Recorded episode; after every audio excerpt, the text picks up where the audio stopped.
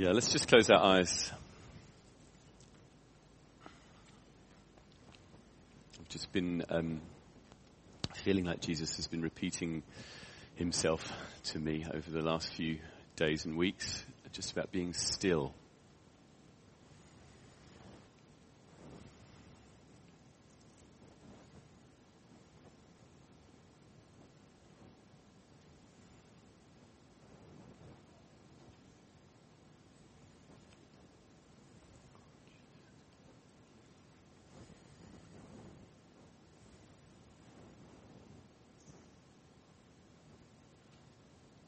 We're told that those that wait upon the Lord will renew their strength. Holy Spirit, come and renew our strength right now. Let's rise up on wings like eagles.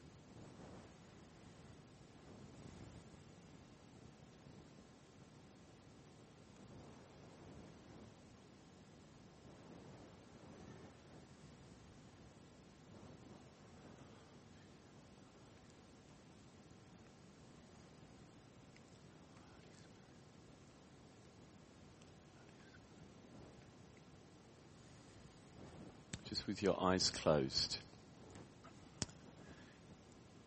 If you have a desire, a longing in your heart for something more of God, would you just just put your hands up in the air, just reach out to Him. No one else is looking. Please don't look around the room. There's just there's, you just know there's something more that I haven't quite reached. I've not quite tapped into. Just lift up your hands. Jesus, we, you can see, you can see the hearts in this room this morning. And you know where we're at. And you come to us just where we're at. But we're, our hands are raised because we are declaring that we want more of you. Just tell him that you want more. Come. Come, Holy Spirit, speak to him. I want more. I want to know you more. I want to know you better. I want to be where you are. I want to know you in your fullness.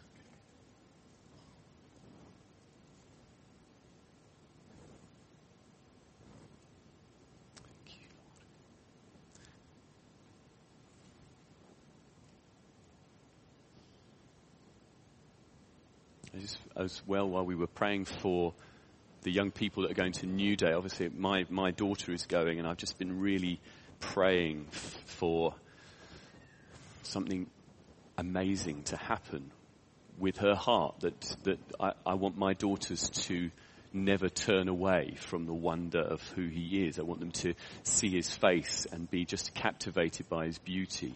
And so I just feel like um, let's just pray again for these young people. They live in an environment of, that's uh, an, a, a toxic environment where they're being told who they should be and what they should look like, which is not what Jesus tells them that they should be. Um, and so for uh, for them to stand up and to be counted for Christ is uh, is a sacrifice. It's it, it, it, it, it's more persecution than probably us as the older generations would have encountered. And so you guys who are going to New Day, just again, just lift up your hands. Those of you nearby, can we just turn and just reach out your hands towards them?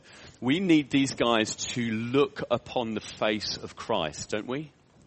Jesus, as these guys go to um, Norwich tomorrow, we pray for power to come upon each one of them.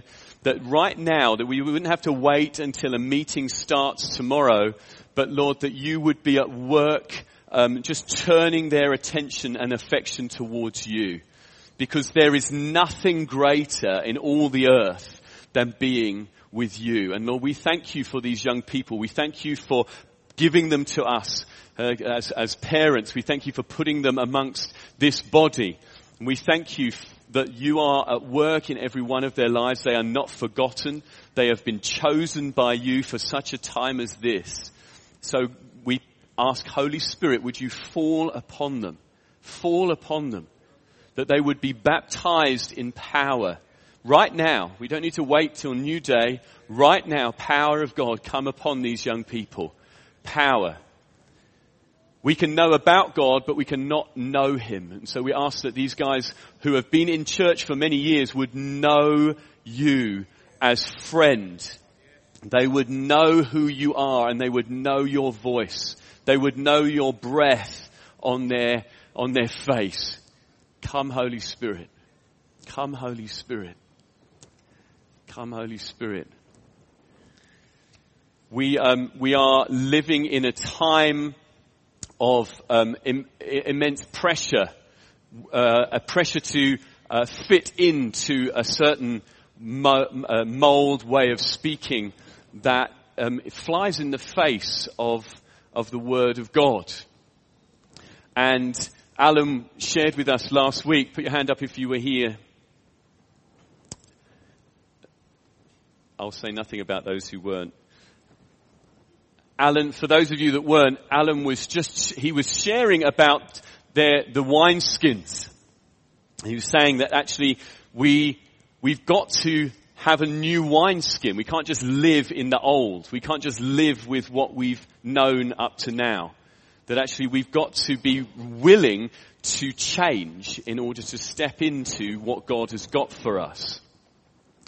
The, they say that the first sign of madness is continuing to do the same thing, expecting a different result. And so that's my, that's my starting point this morning, is that we cannot, we cannot do the same thing that we've been doing for decades, expecting something to change. It doesn't make any sense, does it? I, um, I, when, I, when, I, when we had a farm in South Africa, I had to do a lot of plumbing um, which I did not enjoy because my stopcock was half a kilometre da- away from the building.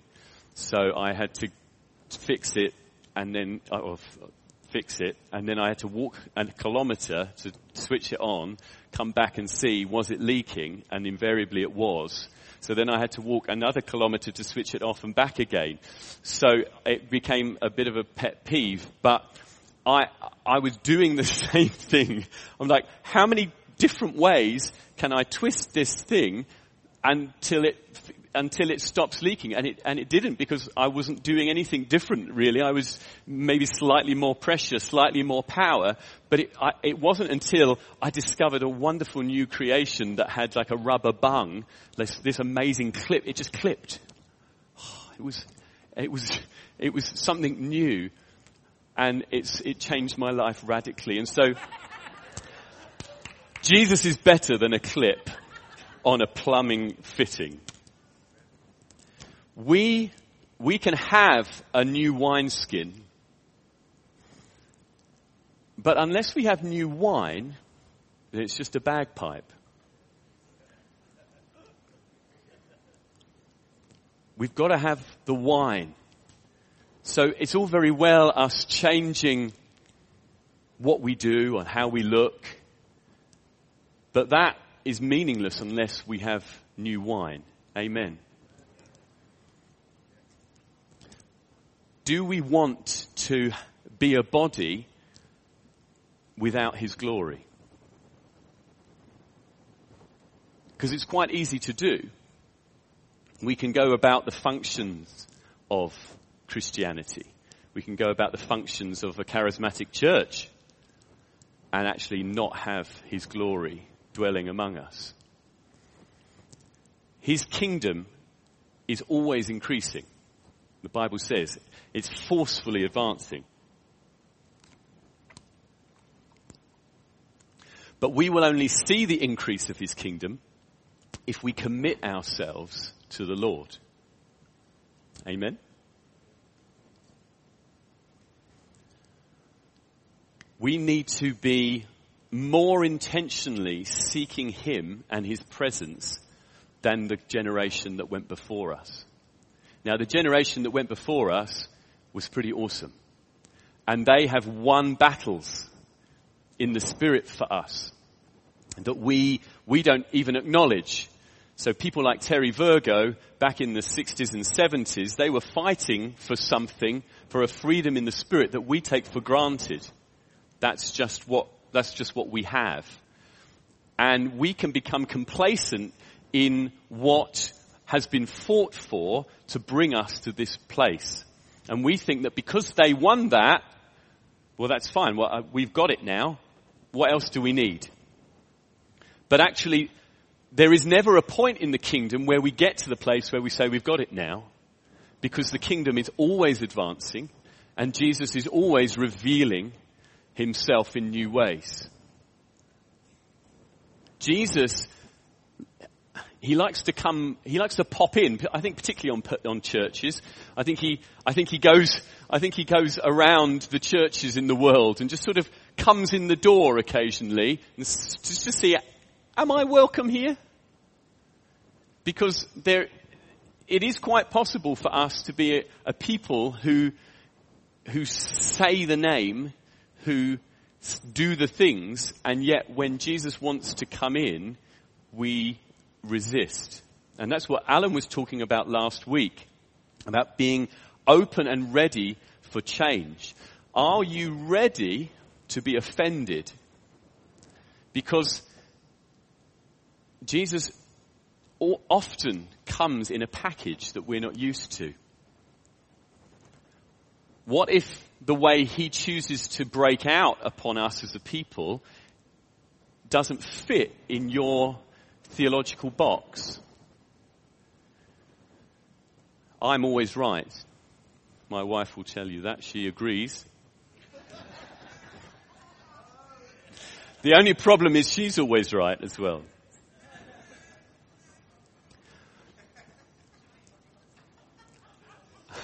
I'm always right until I realize I'm wrong.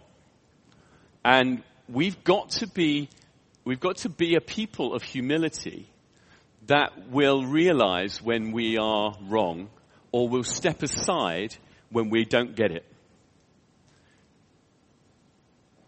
We don't necessarily have to go, go with it, but sometimes we just have to get out of the way.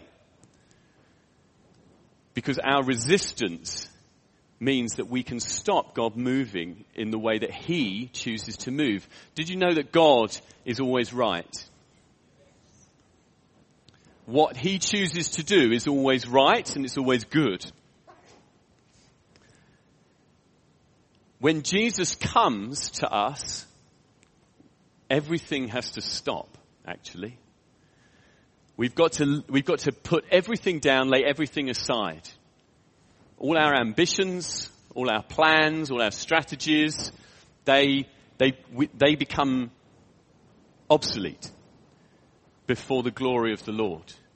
If Jesus comes into our presence and he is doing something, we've got to be willing to stop.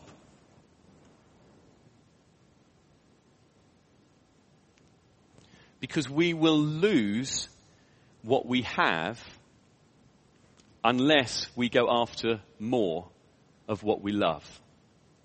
Okay? And we, if, when we, when we're in love with Jesus, when our focus is Him and Him alone, when we seek after Him and Him only, then we will always be moving into increase. We will always be moving into the new things of what He wants to reveal to us. So we've got to be willing to let go of what we've had up to that point. Does that make sense? If we keep hold of it, you must have seen that analogy. If you keep hold of it, your hands are not open to receive.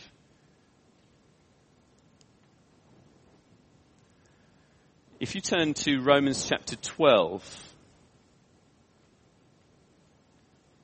verse 1, it says, Therefore I urge you, brothers and sisters, in view of God's mercy, to offer your bodies as a living sacrifice, holy and pleasing to God. I'm just going to read that again. We are to offer our bodies as a living sacrifice, holy and pleasing to God. What's a sacrifice? It's a, it's a slaughtered animal. It's a dead animal we sacrifice ourselves. We sacrifice our wants, our desires, our needs before Him. Because, and it says, this is your true and proper worship. Do not conform to the pattern of this world, but be transformed by the renewing of your mind. As we, if we can choose to sacrifice our desire, our want, our plan, our way, if we can choose to say, it's not what I want here, it's not who I am, it's you. If we can sacrifice that, that is our true and proper worship. Isn't that a shift in thinking?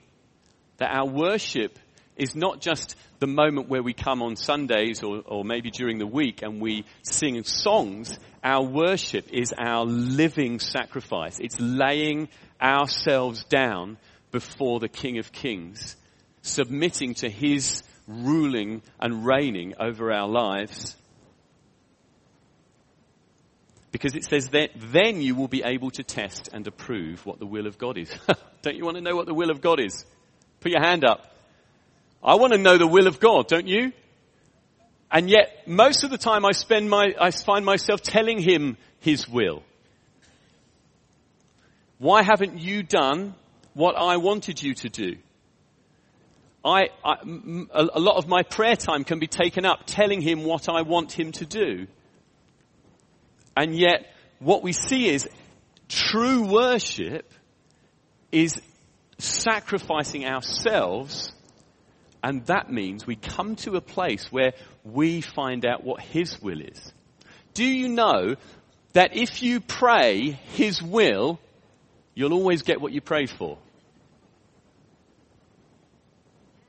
That would be good news, wouldn't it? Oh, everything I pray for happens. That's because He's telling you what to pray. So instead of coming to Him telling Him what He should do, and you know, people, we use fasting as like manipulations. Come on, God. i have fasted for three weeks now. You've got to do what I told you to do now. Whereas actually what God is asking us, what, what Jesus is longing for is that res- restoration of relationship that he had in the garden. He's longing just to be with us in intimacy. And so when we sacrifice ourselves, then we become able to have that intimate relationship with Him. We don't have all these issues where, where I can't, I can't, I can't come to church because He hasn't done what, what, what I thought He would do. I'm disappointed. I'm upset. I'm, I'm angry with God. I, I, I can't, I can't spend time with Him right now. And I think we've all been in those situations where actually that is us demanding of Him what we want. Go to Matthew chapter 16, starting verse 24. It says, Then Jesus said to his disciples, Whoever wants to be my disciple must deny themselves and take up their cross and follow me. For whoever wants to save their life will lose it, but whoever loses their life will, for me, will find it. What good will it be for you to gain the whole world, yet forfeit their soul? Or what can anyone give in exchange for their soul? If we want to find Him, because He is life, we have to die. And so the first act of worship as a people has got to be us sacrificing ourselves on the altar. Is our death. Because otherwise we spend our whole life trying to live and we lose life. This is the upside down kingdom. Dead people cannot demand their way. Dead people cannot hold on to anything. Or, well, if they do, they're holding on to it for eternity. Dead people cannot be offended. Dead people are not proud. Dead people are they're just dead. They don't do it. They don't, they don't have opinions. They're just, they're just dead. If they need to be moved, someone's got to pick them up and move them. And if I want to gain life, I've got to, I've got to be dead to myself. If, if, if Jesus wants me to move, he's going to pick me up and move me. I am a man of strong opinions. Put your hand up if you have strong opinions. It's a disease. It's a disease of the Western world. We've been told, we've been taught to be critical and to complain. I've been struggling for years with that verse that says, do not complain or grumble about anything.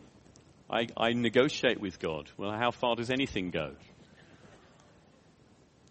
Because if I am dead, I can't complain. And we've got to, we've got to submit our lives to the Holy Spirit and allow Him to do a deep work in us. I can't change myself. He, he will change me if I submit myself to Him daily, hourly. I want to gain Christ. Don't you?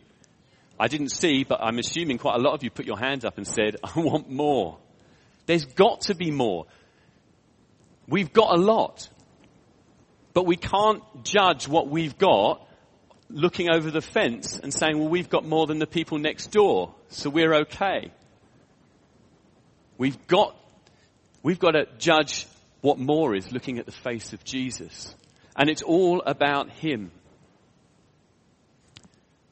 We must be people that refuse to settle.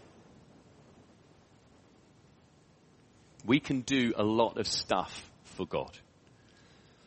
Judas did a lot of stuff for God.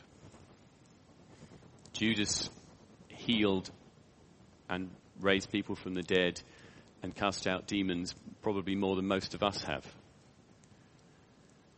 We can do a lot of stuff without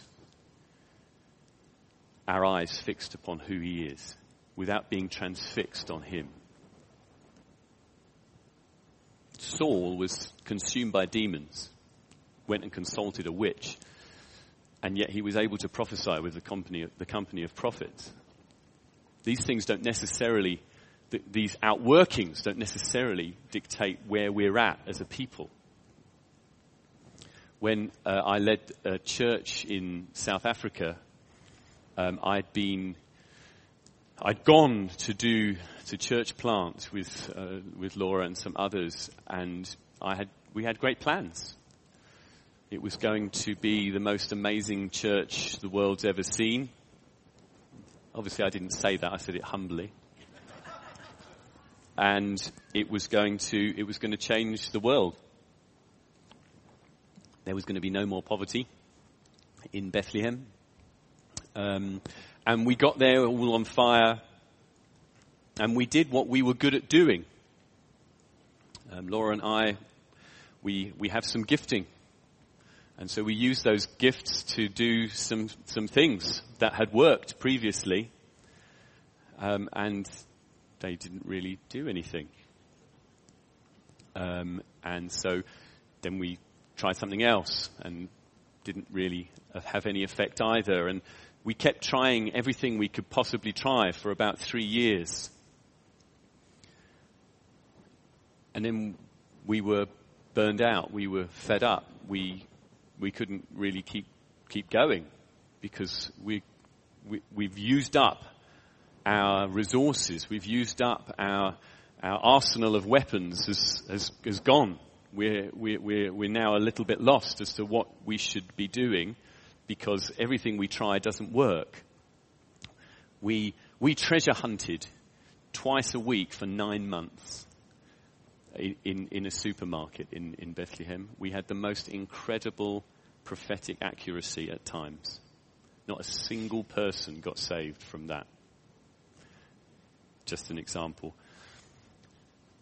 And we, we, we, we ended up on our knees, not really on our knees before Jesus, on our knees cr- crying out of embarrassment that we were being seen as failures by lots of people people were telling us pretty much, this is, this is a failure, you should probably just jack this in. Um, in our pride, there was no way we were going to jack it in. Um, we were going to just sneak out the back door and run away somewhere, but hopefully it would look like we hadn't run. Hopefully it looked like we'd handed it over. Jesus brought us to our knees so that we would look to him. And it wasn't until we had nothing left that we eventually were able to hear him just lift up our chin and say, just why don't you now look here and see what I can do? See what I want to do. And what was incredible was what he wanted to do was he wanted to just apprehend my heart. He didn't speak to me about how to get people through the door. He didn't speak to me about how to grow a big church. He didn't speak to me about any of the things that were, had been the important things in my life. He spoke to me about me and my heart before him. He loves you enough. He loves you so much that he, he doesn't want to leave your heart in the state that it's currently in.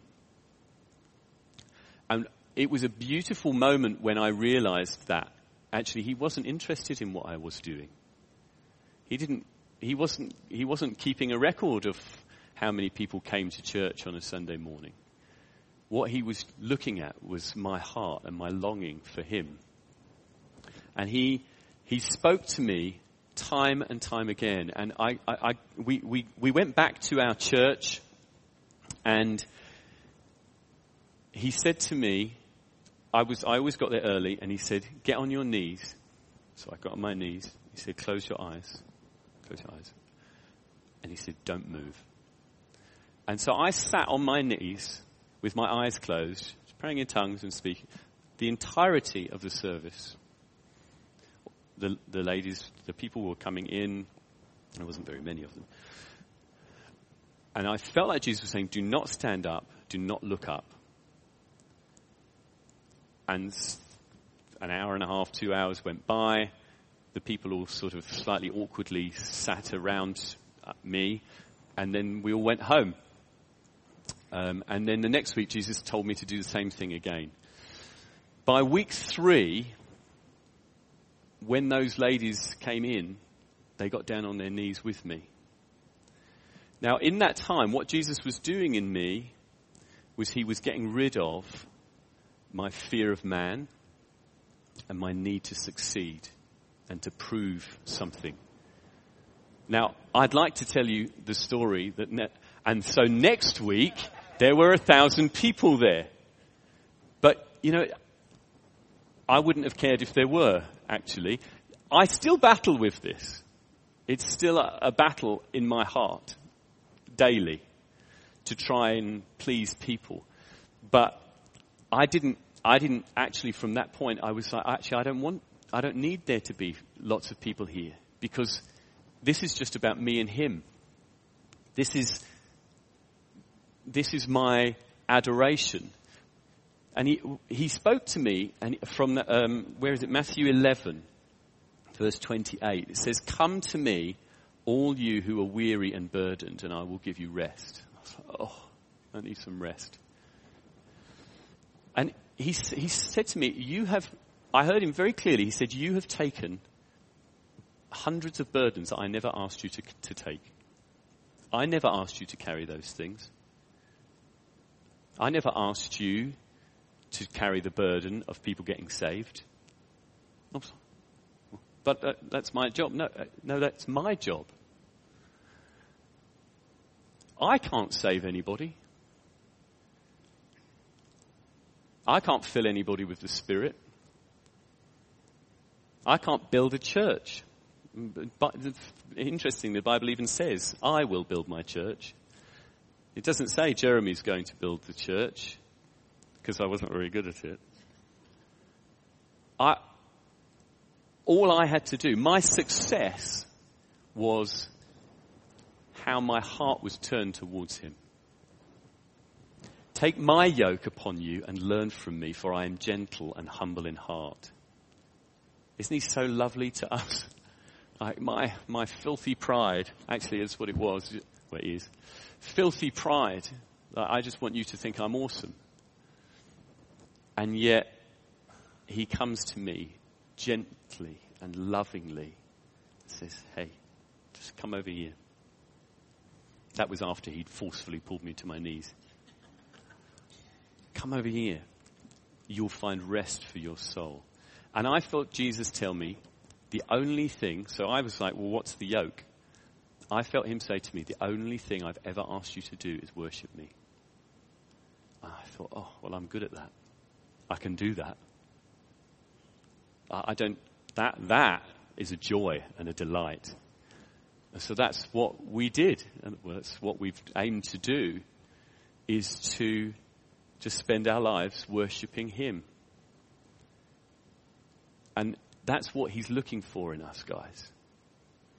He's looking for a people who will throw off every distraction, who will sacrifice everything, and who will seek Him. And the Bible is full of verses that say, if we seek Him, we will find Him. If we seek Him with all our heart, we will find Him. He will come to us.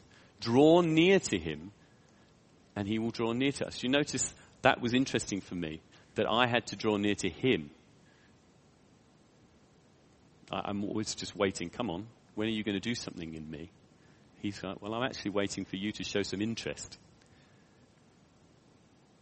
We, he is longing for us as a people to draw near to him. Now, what that's going to involve is a huge amount of scalpel.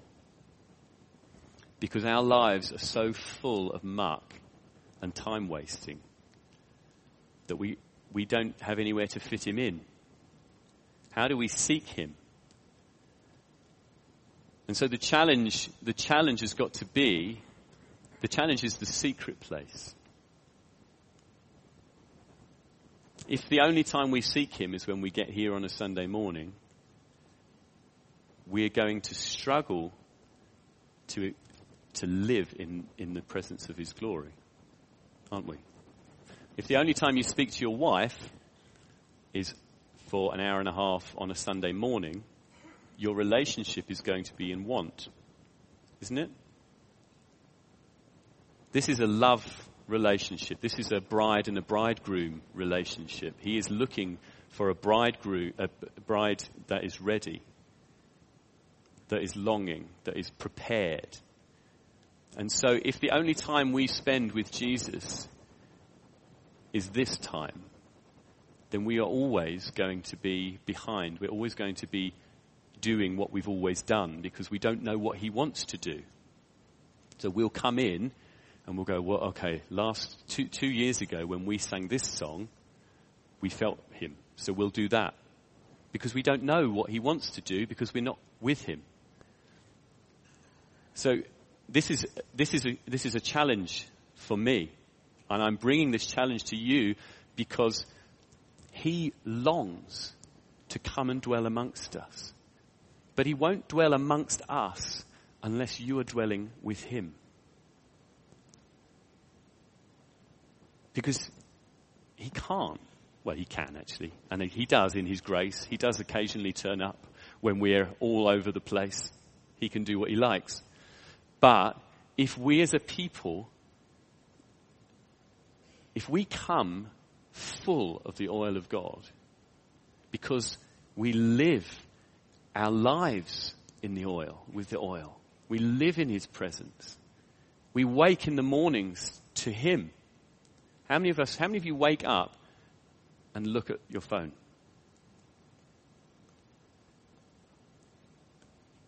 Thank you. There's some honesty in the back. How many of you go to sleep having watched an hour of Netflix? Isn't it? If I'm going to be a living sacrifice, I've got to sacrifice some things. I've got to sacrifice some comforts. I've got to sacrifice some entertainment because He is more entertaining than that. I, we just don't get it, do we? We just don't get it. Like the glory of the Lord is available to us. And yet we would rather watch TV because it's easier and more comfortable. And yet we all know that if we push in, if we sacrifice time and energy for Him, we all know that we get to a place. We've actually probably all been at some time in that place where we're just like, oh, everything, I just feel Him with me. When I pray, I just, He answers. Anyone been in that situation? Uh, like, we've all been there at some time, I hope. Maybe not. But we don't stay there because everything else comes in. And we take the easy road. Remember the narrow, winding road instead of the wide, straight one? Remember that? He is calling us. He's saying, Come to me, all who are thirsty. We long to be blessed. Oh, bless me, bless me. We sing this song of the blessing. And He's promised to bless us. But what's blessing? Blessed are those who hunger and thirst. Blessed are those who are persecuted. Blessed are those who grieve. It's not having a nice life. That's not going to give us blessing. That's the world's idea, and we've just read that we're not to be conformed to the ways of the world. Who wants more of Jesus this morning? Raymond and Lindsay, can you let's come up? I cannot make you encounter Jesus.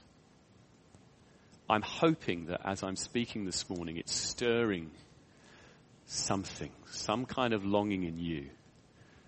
I'm hoping that we as a people can together seek Him while he can be found. Because, you know, he will move on. He'll go elsewhere. He loves you so much that he laid down his life so that he could be in relationship with you. Isn't that beautiful? Let's just stand up. There's none like you. There's none like you. Yeah.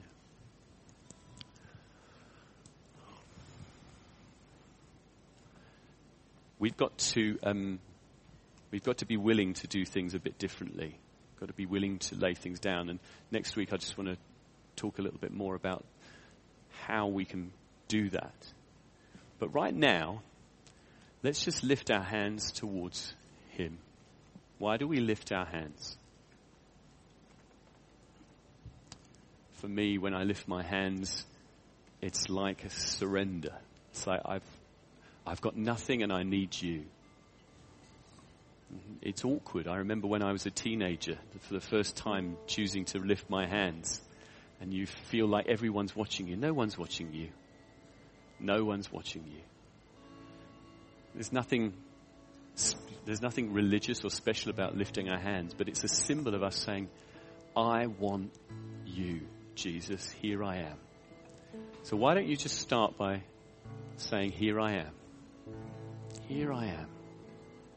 Jesus. Jesus. Here I am. Here I am.